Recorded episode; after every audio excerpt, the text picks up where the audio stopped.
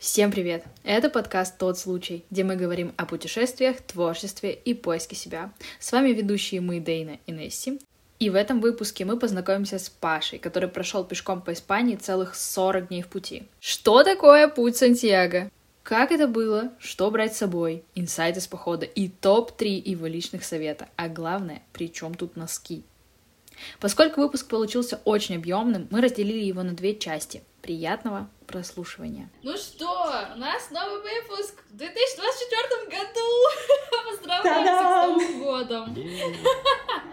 Ура! С Новым годом, ребят! Точно, 2024. Так, А, и- Сегодня Да, сегодня у нас в гостях Павел. Расскажи, пожалуйста, немного о себе.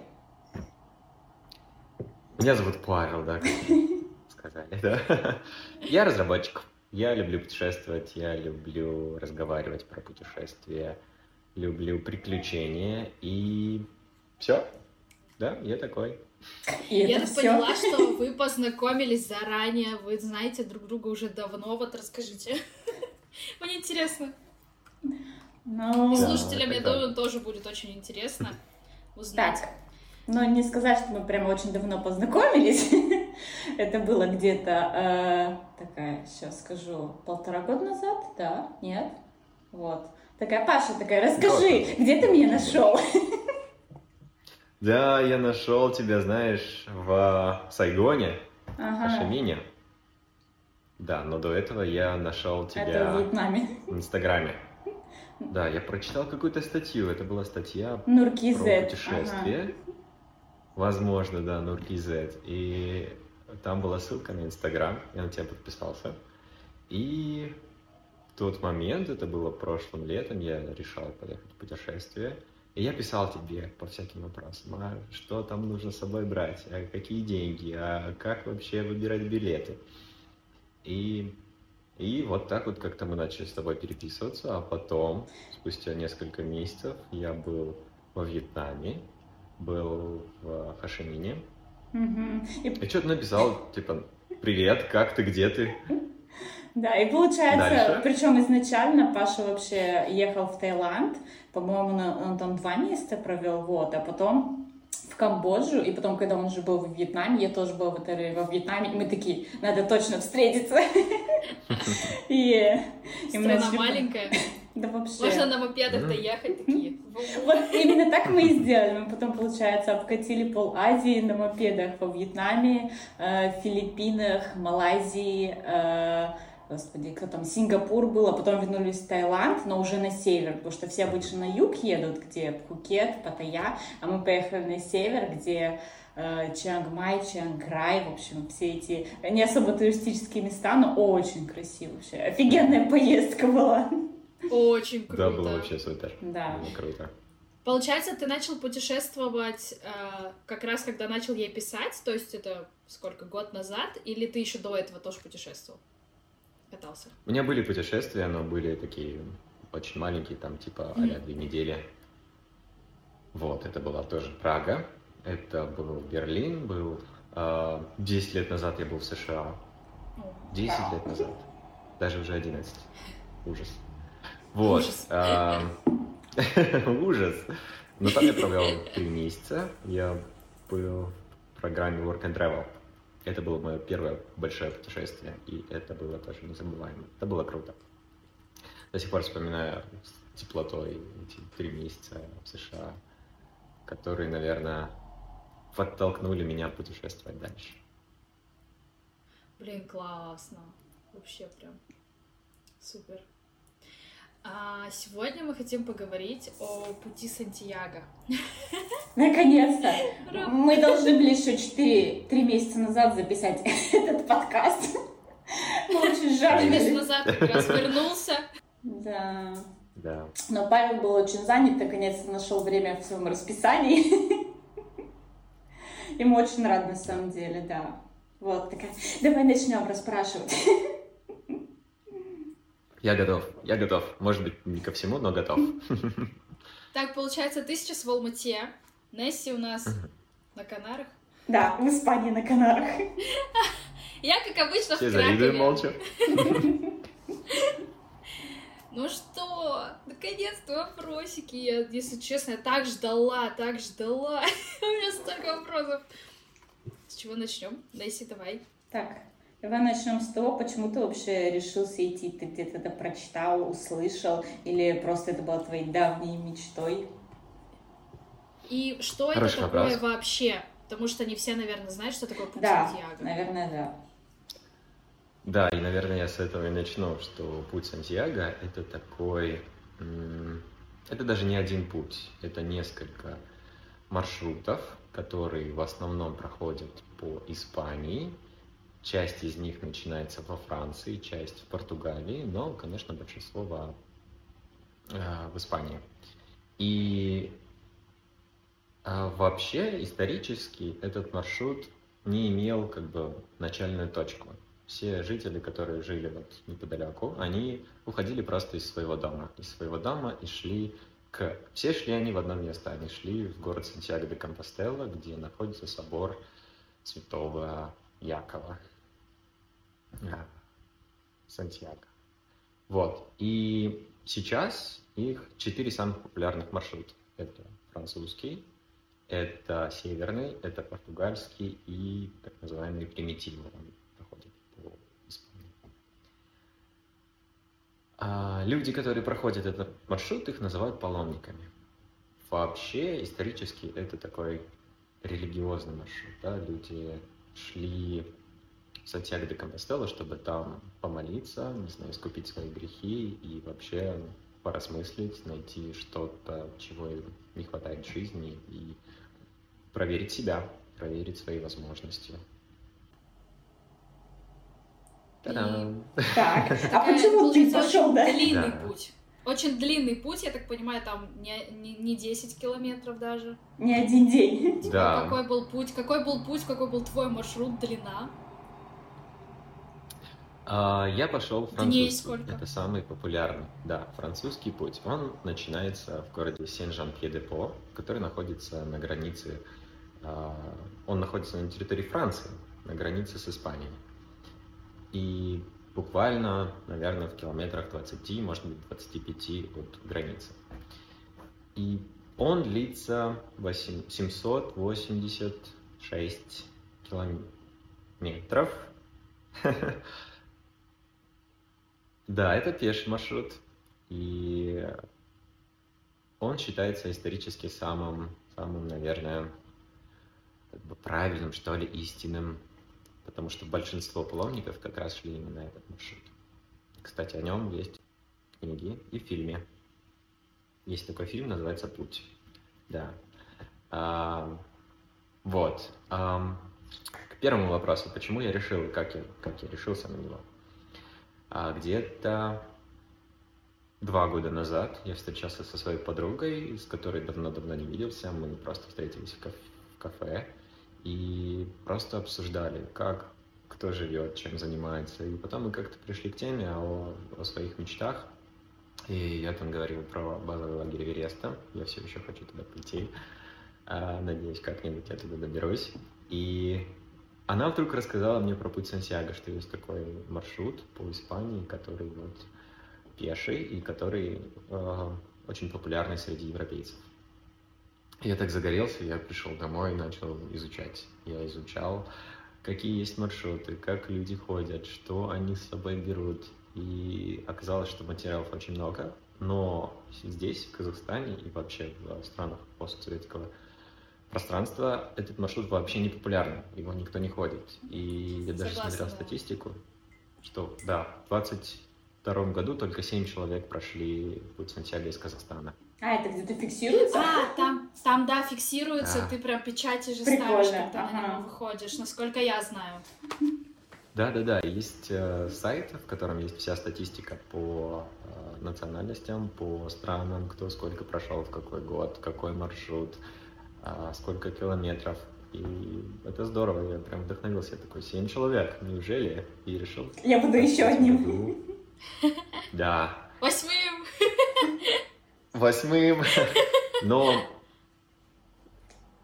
я, я к этому пришел не сразу. Это было в разряде таких мечт, которые остаются мечтами. Да, на поэтому потом. Когда-нибудь, да, когда-нибудь я к этому доберусь. Как И, всегда у нас. а, да, действительно, ты вроде бы просто хочешь, хочешь, хочешь, все, но как-то почему-то не планируешь. И тут, вот, э, после прошлого моего путешествия я вернулся в Алмату а, в марте, и буквально через неделю другая моя подруга написала мне, что, типа, я смотрю а, маршруты в Испанию, и смотрю, тут есть хорошие билеты, а давай пойдем летом вместе. А, И буквально за неделю я решил, что да, я хочу. И мы купили билеты тоже. а, Правда, мы взяли заранее, потому что там а, большой вопрос с визой. Да, да, кстати. Да. Да, конечно. Европа. Казахстан и Европа. Европа. И, и вот так оно и случилось. Про визу потом расскажу. Могу потом. Хорошо, да. Мне кажется, Если не спросите, не расскажу. про визу это важно Да. рассказать. А вот расскажи, ты готовился заранее к такому большому походу? У тебя ведь есть наверняка рюкзак, который весит не 2 Сколько? килограмма. 10, Два 20? килограмма. А, да, смотрите, а, в интернете куча ресурсов по тому, какой должен быть рюкзак, сколько он должен весить. И практически на всех ресурсах пишут, что он не должен превышать 10% от массы человека. Мгм. То есть э, мой вес 72 килограмма был на момент, когда я собирался идти, и, соответственно, мой рюкзак должен был не превышать 7 килограмм. Офигеть. И А, а Да, что и- туда положить?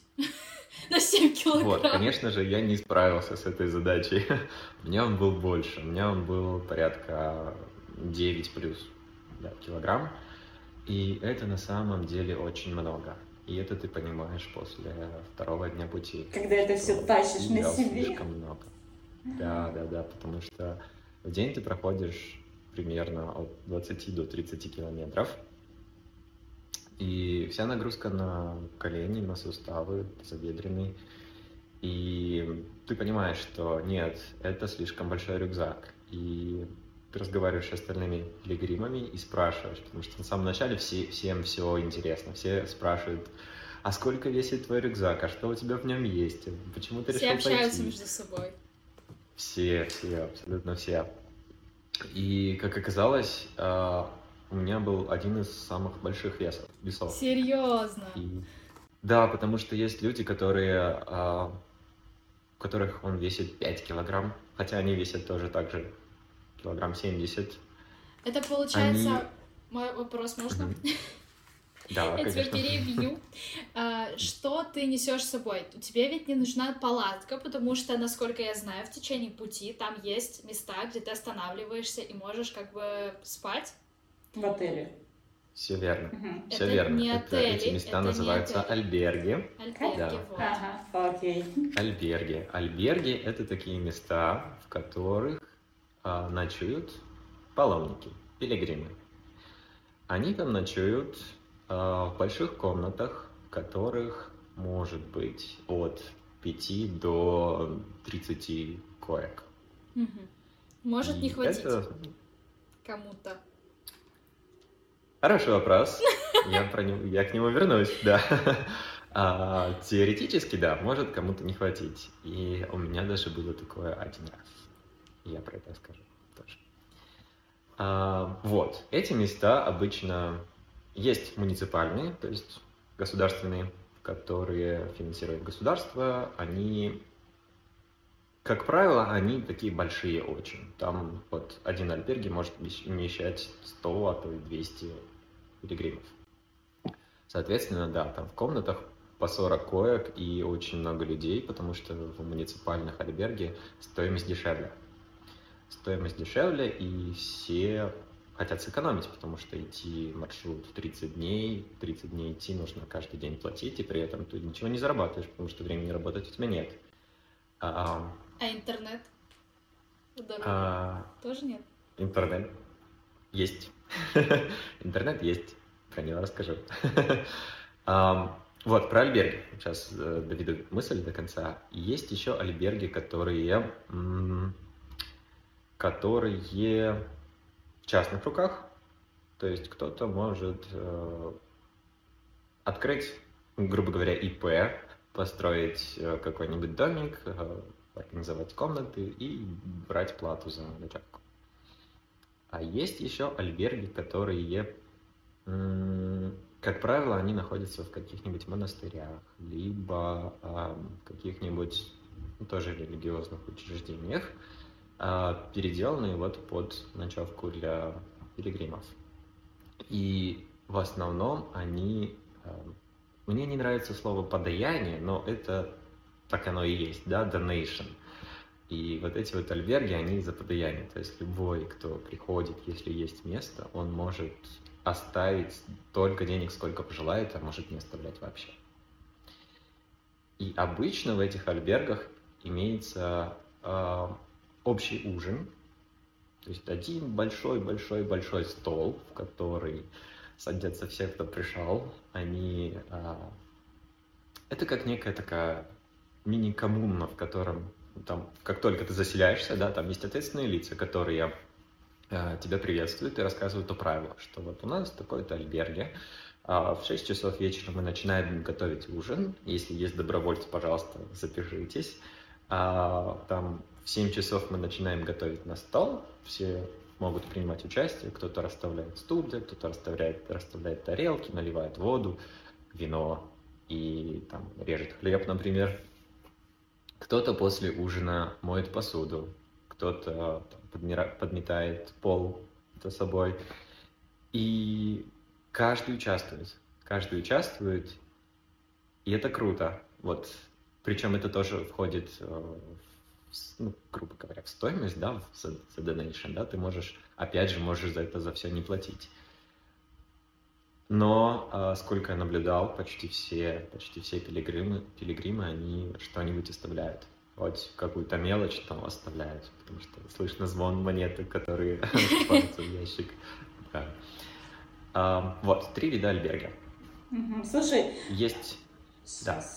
Ты mm. сейчас про еще один вид расскажешь.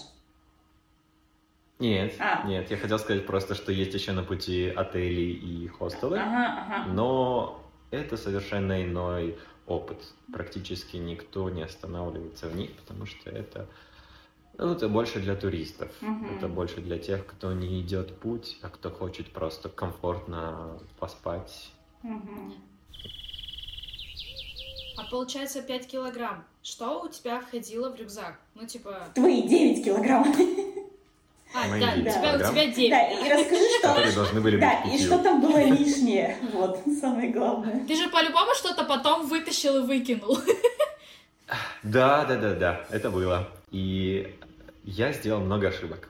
Я это уже понял, наверное, наверное, на какую-нибудь первую неделю. Я взял очень много вещей. Что не нужно делать? Я взял четыре пары нижнего белья. Я взял две пары штанов две пары шорт, а, четыре пары футбол... пары, четыре футболки, а, флисовую кофту, ветровку из вещей, и еще у меня были четыре пары носков.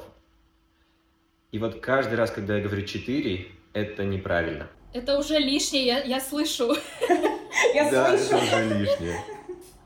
Потому что а, нужно брать две. Две пар, э, две пары нижнего белья, две пары носков, две футболки, там, ну, шорты тоже, не знаю, может быть, две. Двое шорт. Как правильно сказать шорт? Просто шорты, одни. Один шорт. Вот. И потому что, объясню почему. Потому что ты идешь Утром ты надеваешь носки трекинговые, надеваешь шорты либо штаны, в зависимости от погоды, надеваешь футболку, а, там, флиску, например, если прохладно, либо ветровку, и идешь. Если ты вышел рано утром, тебе холодно, со временем ты снимаешь и флиску, и ветровку, тебе становится жарко, ты все еще идешь, идешь, идешь, приходишь. Первым делом, как ты пришел в альберге, ты все с себя снимаешь, идешь в душ, моешься, надеваешь чистое, а вот это, в чем ты пришел, ты стираешь и развешиваешь. А потому там что есть все стирать? Это практически везде. Практически То есть стиральные машины есть. Есть э, стиральные машины, есть места, где ты можешь постирать вручную. Как правило, стиральные машины платные, и они стоят около 4 евро за загрузку. Но можно, э, можно собираться вместе группами, там, ребят, кто хочет стираться, там, поднимите руки, кто-то поднимает и говорит, потом раскидывайте эти 4 евро на всех, и должно выходить не так дорого. Но я стирал все сам. Плюс еще сушка тоже примерно 4 евро. Ну, там где-то 3,5, где-то 3, может быть, где-то 4,5. Я вот сейчас думаю, Да. Если там есть отдельная сушка, а ты можешь просто где-то развешать или так? Я развешивал, как в основном в альберге есть места где-нибудь за домом, либо где-нибудь на балконе, либо еще где-то, где ты можешь просто развесить. Ну, просто натянутая проволока, либо а, такие металлические штуки, которые только складываются, не знаю, как они называются, сушилка для белья, наверное. Вот, а, можно там развесить. Дело в том, что влажность большая, и за ночь не всегда может высохнуть. А, весело. О, Весело. да. Это А, вот прикол Вот. Европы. Мгм. И поэтому, э, поэтому ты как бы все свое стараешься как можно раньше постирать и как можно быстрее развесить.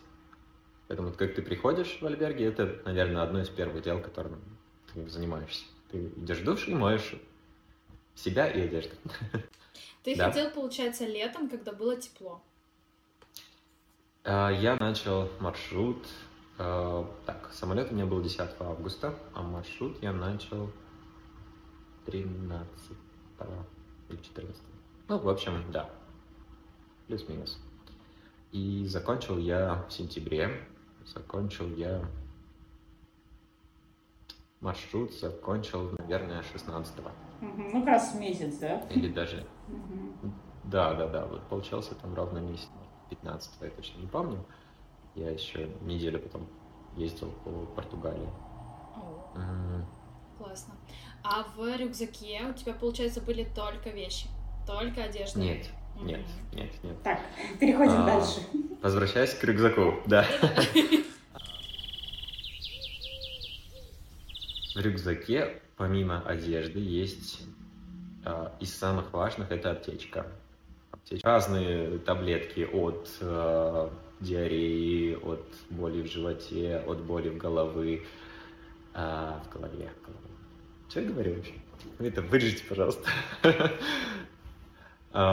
Так. Нет, это важно, это правда важно, потому что некоторые даже не задумываются, что в походе нужны таблетки. Алло, между прочим. Конечно, обязательно, обязательно. Даже если они не понадобятся, они все равно нужны. Они как оберег. Да, да, да, да, да, они отгоняют. Что еще? Так, М. а был ли у тебя спальник? Вот вопрос на Да, миллион. вот, я, я вот пытаюсь это спросить. Горелка, спальник, А- э, постельное белье, может быть, носить с собой. Так, спальник. Спальник, все говорят, что это обязательно. И да, у меня был спальник.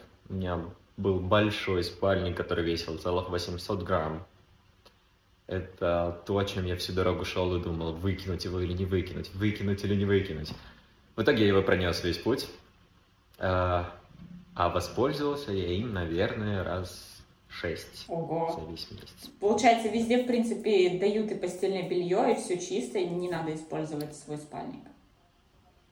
Эм, спальник. В спальнике жарко. Мгм. Даже если не дают постельное белье. У меня был, в принципе, не очень теплый. Он у меня был для те- температуры комфортно, комфорта 12 градусов. И, ну, как бы это даже не минус, это даже не 0, это не 5 градусов, это целых 12. Это довольно такой... Я думаю, он вообще легкий должен быть.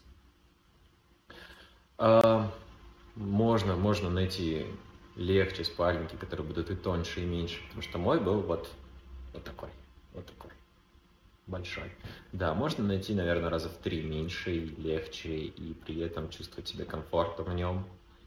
Ам, спальник, смотрите, насчет белья.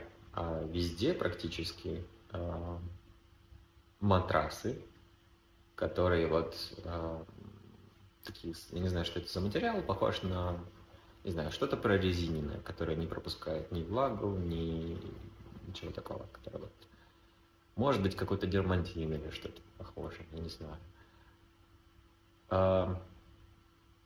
И дают, всегда дают э, такие одноразовые э, наволочки, одноразовые простыни, которые, э, ну, в процентах 60 они переживут ночь и останутся целыми.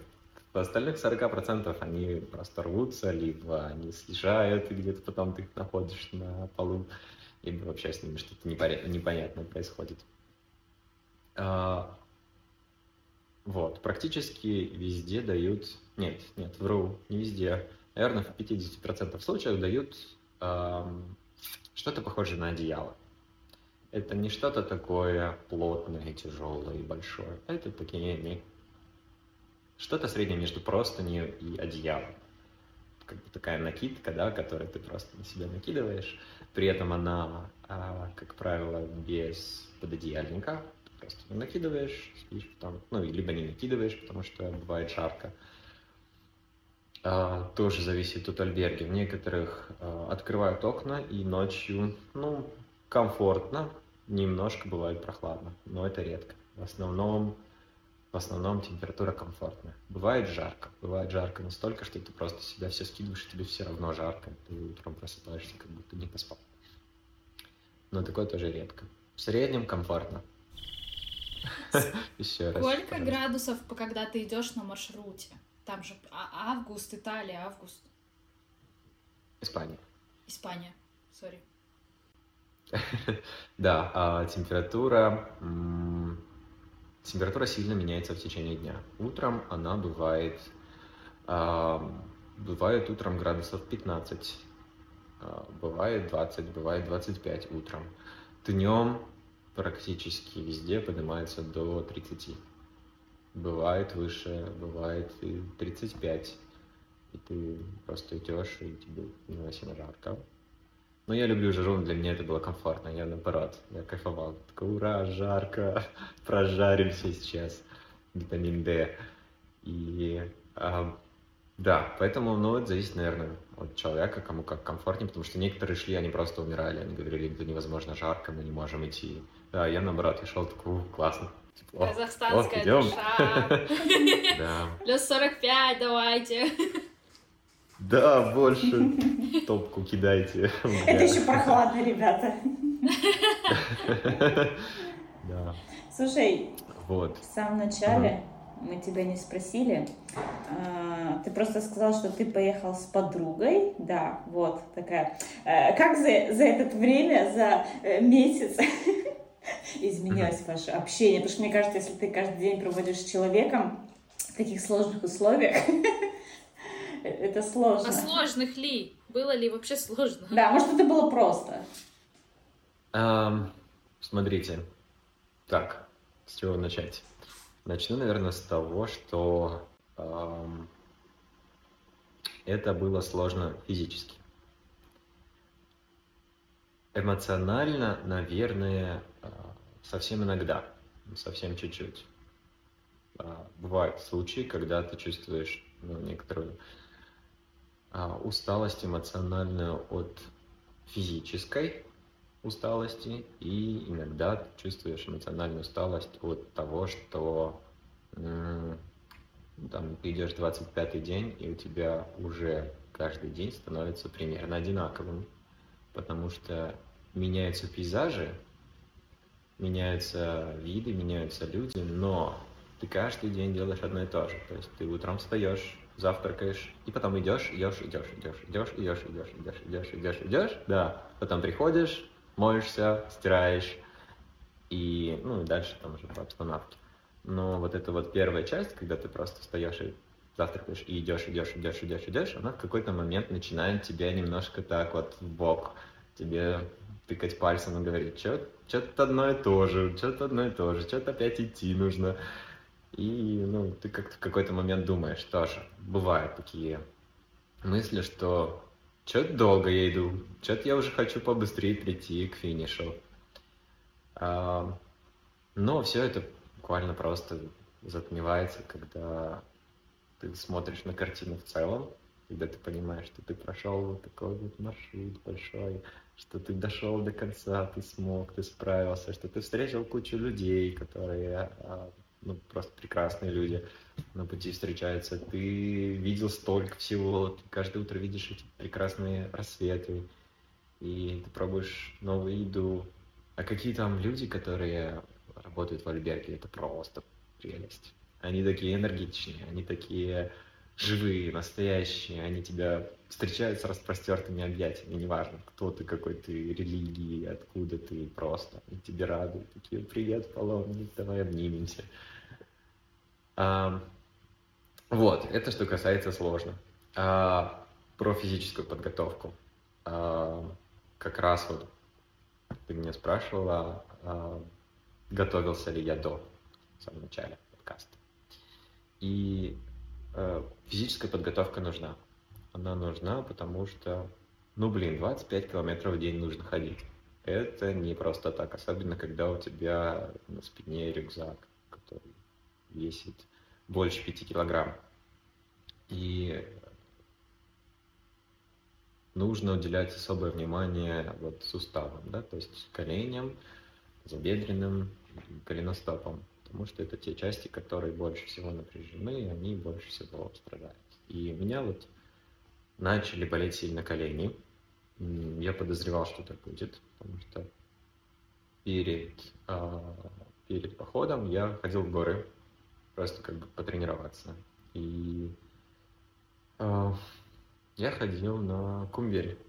Это в казахстанские наши горы. Да, казахстанские наши горы. А Кумбель это сколько? Три, три тысячи с чем-то высота, и маршрут был, ну, порядка тоже, наверное, 30 километров туда-обратно. И я ходил по выходным, до этого где-то 3 или 4 недели я ходил, мне было все прекрасно, потом я пошел на Кумбель, и на обратном пути меня дико начали болеть колени. Я еле спустился, и даже потом перед походом я пошел к спортивному врачу проверить, просто, ну, чтобы он посмотрел мои колени. И он сказал, что все в порядке, это просто нагрузка, просто нужно больше тренироваться. Но это мне дало вообще понимание того, что все может пойти не так, как изначально планировал. И, наверное, даже уже на третий день я стал чувствовать колени. Я стал их чувствовать, и это неприятно, это больно. А, у тебя как бы есть силы, ты можешь пройти больше, но колени тебе говорят не-а. Не-а. Да, да, ну даже, то есть, даже не то, что организм, даже у тебя есть, у тебя мышцы не болят, у тебя есть энергия, но колени, вот колени тебе говорят, стопе, стопе. И, ну, это может быть по разным причинам. Может быть, ты неправильно ходишь, да, у тебя нагрузка как-то неправильно распределяется, либо у тебя просто недостаточно натренированы какие-то мышцы, которые нагрузку больше дают на колени. И, в общем, колени очень сильно вносили корректировки в мой маршрут, потому что эм, после третьей пути я, они мне начали настолько сильно болеть, что я решил взять в аренду велосипед. О, Я взял классно. в аренду велосипед. Вот я да. хотела об этом узнать. Можно ли его Кстати, проехать да. на велосипеде, а не пешком пройти? Кстати, да. А путь Сантьяго можно проходить а, четырьмя способами. Можно проходить пешком, можно mm-hmm. проезжать на велосипеде, можно на коне. Wow. Это, кстати, читерство, я считаю, потому что тут больше конь проходит, а не человек. А ты дальше видами. Да. Там прям можно И оставлять еще... где-то лошадей. А Да, да, да. Я даже видел а, за месяц я видел троих, троих человек, которые ездили, ну, проходили по Сантьяго на коне. И последний вариант – это проплывать на лодке. Но эта лодка должна быть не не моторная лодка, а должна быть какая-то что-то типа парусная. С веслами. Ну да, может быть и так. Серьезно? Я этот вариант не изучал. Да, да, да, но это тоже считается, и за это тоже дают э, грамоту.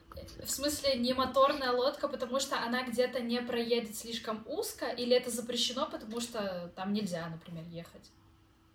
А, я так думаю, что вообще, ну, как бы нельзя, если ты какую-то часть маршрута проехал на мотоцикле, автомобиле, поезде, самолете, ну, каких-то устройствах, которые тебя переносят без mm. твоего участия. Ну, то есть, поэтому я думаю, что нельзя... Они, они всю эту магию рушат.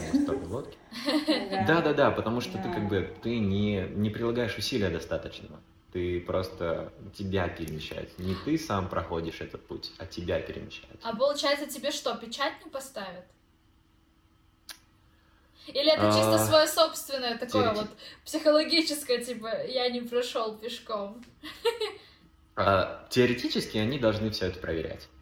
Они каждый раз должны проверять а, весь твой маршрут, потому что на всем протяжении, в самом начале пути, ты получаешь паспорт не бесплатно, кстати, а, по-моему, за 1 евро.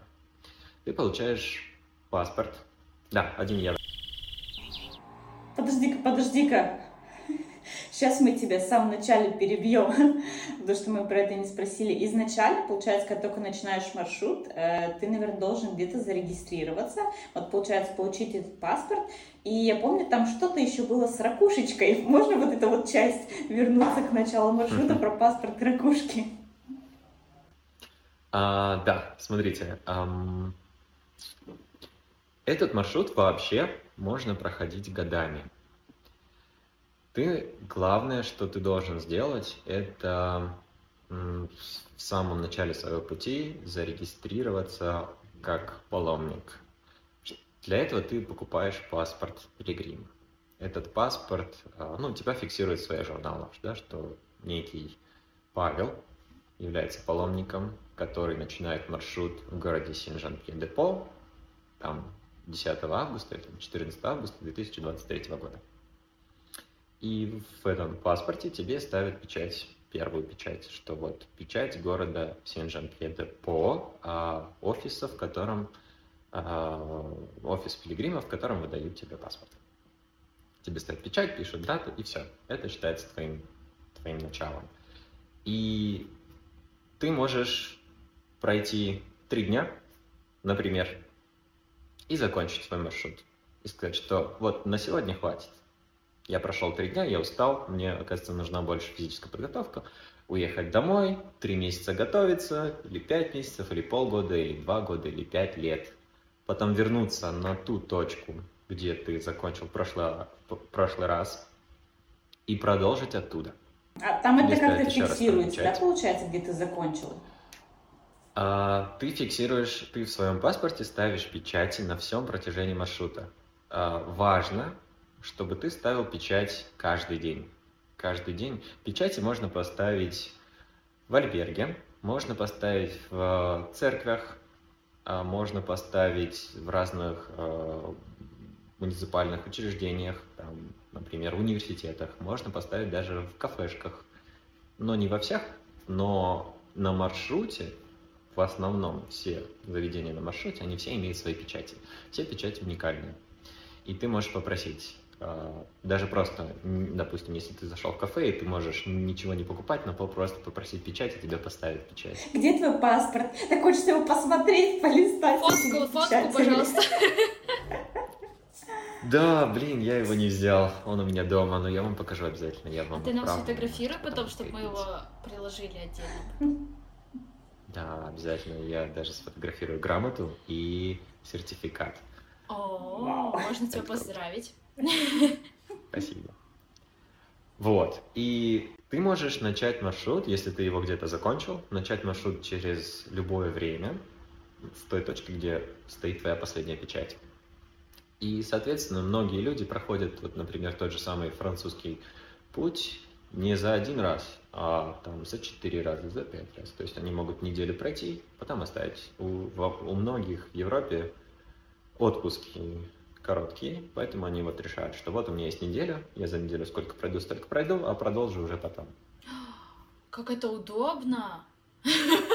Это удобно, да. Единственный нюанс. Последние 100 километров ты должен пройти за один раз. Ага. Нельзя, нельзя оставить там 50 километров и потом дойти 50 километров. За это грамоту не дадут. А сколько дней получается вот этот последний участок примерно? А, его можно пройти и за три дня. То есть по 33 километра в день, если проходить, то можно пройти за три дня. Но обычно его проходят дней за пять. Ну и получается, ну, есть... про скорость, кстати, вот передвижение, то, что говоришь, что где-то месяц шел. А вообще ты идешь как таким прогулочным, спокойным шагом, как бы все смотришь, или в принципе идешь, идешь, идешь таким, скажем, галопом, чтобы идти, идти, идти и дойти до следующей точки? Угу. Угу. Тебя кто-то подгоняет хороший. сзади вот так, с палочкой. Давай! Да, ты, получается, с подругой был, вы одновременно шли, или кто-то шел вперед, кто-то назад, это вот рассинхрон был? Как вот с этим всем? Да, кстати, я так это начинаю про что-то говорить и забываю остальные вопросы, которые вы мне уже задавали, да, про подругу, например. Да, мы, а, вернемся. Мы вернемся, если вспомним. Вы потом все так порежете, порежете, так местами поменяете. Нет. Нет? По порядочку, как есть. Все как есть. А, смотрите, да. А, в среднем люди проходят от 20 до 30 километров. И это темп, ну, достаточно он, конечно, ты не бежишь, но и не ползешь. Ты не идешь так, что ты останавливаешься каждые 5 минут. Это такой вот средний шаг. Где-то 4, 5, 6 километров в час плюс-минус, зависит от того, куда ты идешь. Если ты идешь в горку, ты идешь медленнее, если ты идешь вниз, то ты можешь где-то побыстрее. Я, например, вниз, наоборот, шел медленно, потому что колени. И колени мне, наоборот, мне легче шлось в гору, чем вниз. Вот, да, и э, у всех темп разный. Всех темп разный совершенно. И ты даже можешь на каком-то участке маршрута с кем-то разговориться, вы можете пройти час, полчаса вместе, а потом просто вы понимаете, что кто-то идет медленнее, кто-то быстрее, кто-то устал, кто-то наоборот хочет побыстрее. Да, и весь участок маршрута вы вот, вот так вот как на гонках, так, кто-то быстрее, кто-то медленнее. Ты можешь за, за день три раза встретить одного и того же человека. Потому что там, да, ты а где-то можешь остановиться, отдохнуть. Очень много людей рядом? А, а, много людей в начале маршрута. Потом они куда-то деваются. Да, да, да, они как, раз расходятся. На этой милой ноте мы заканчиваем первую часть о пути Сантьяго. Совсем скоро выйдет продолжение, не переключайтесь. Также наши социальные сети вы можете найти в описании подкаста. Больше о путешествиях и творчестве слушайте в наших старых и новых выпусках. До скорых встреч!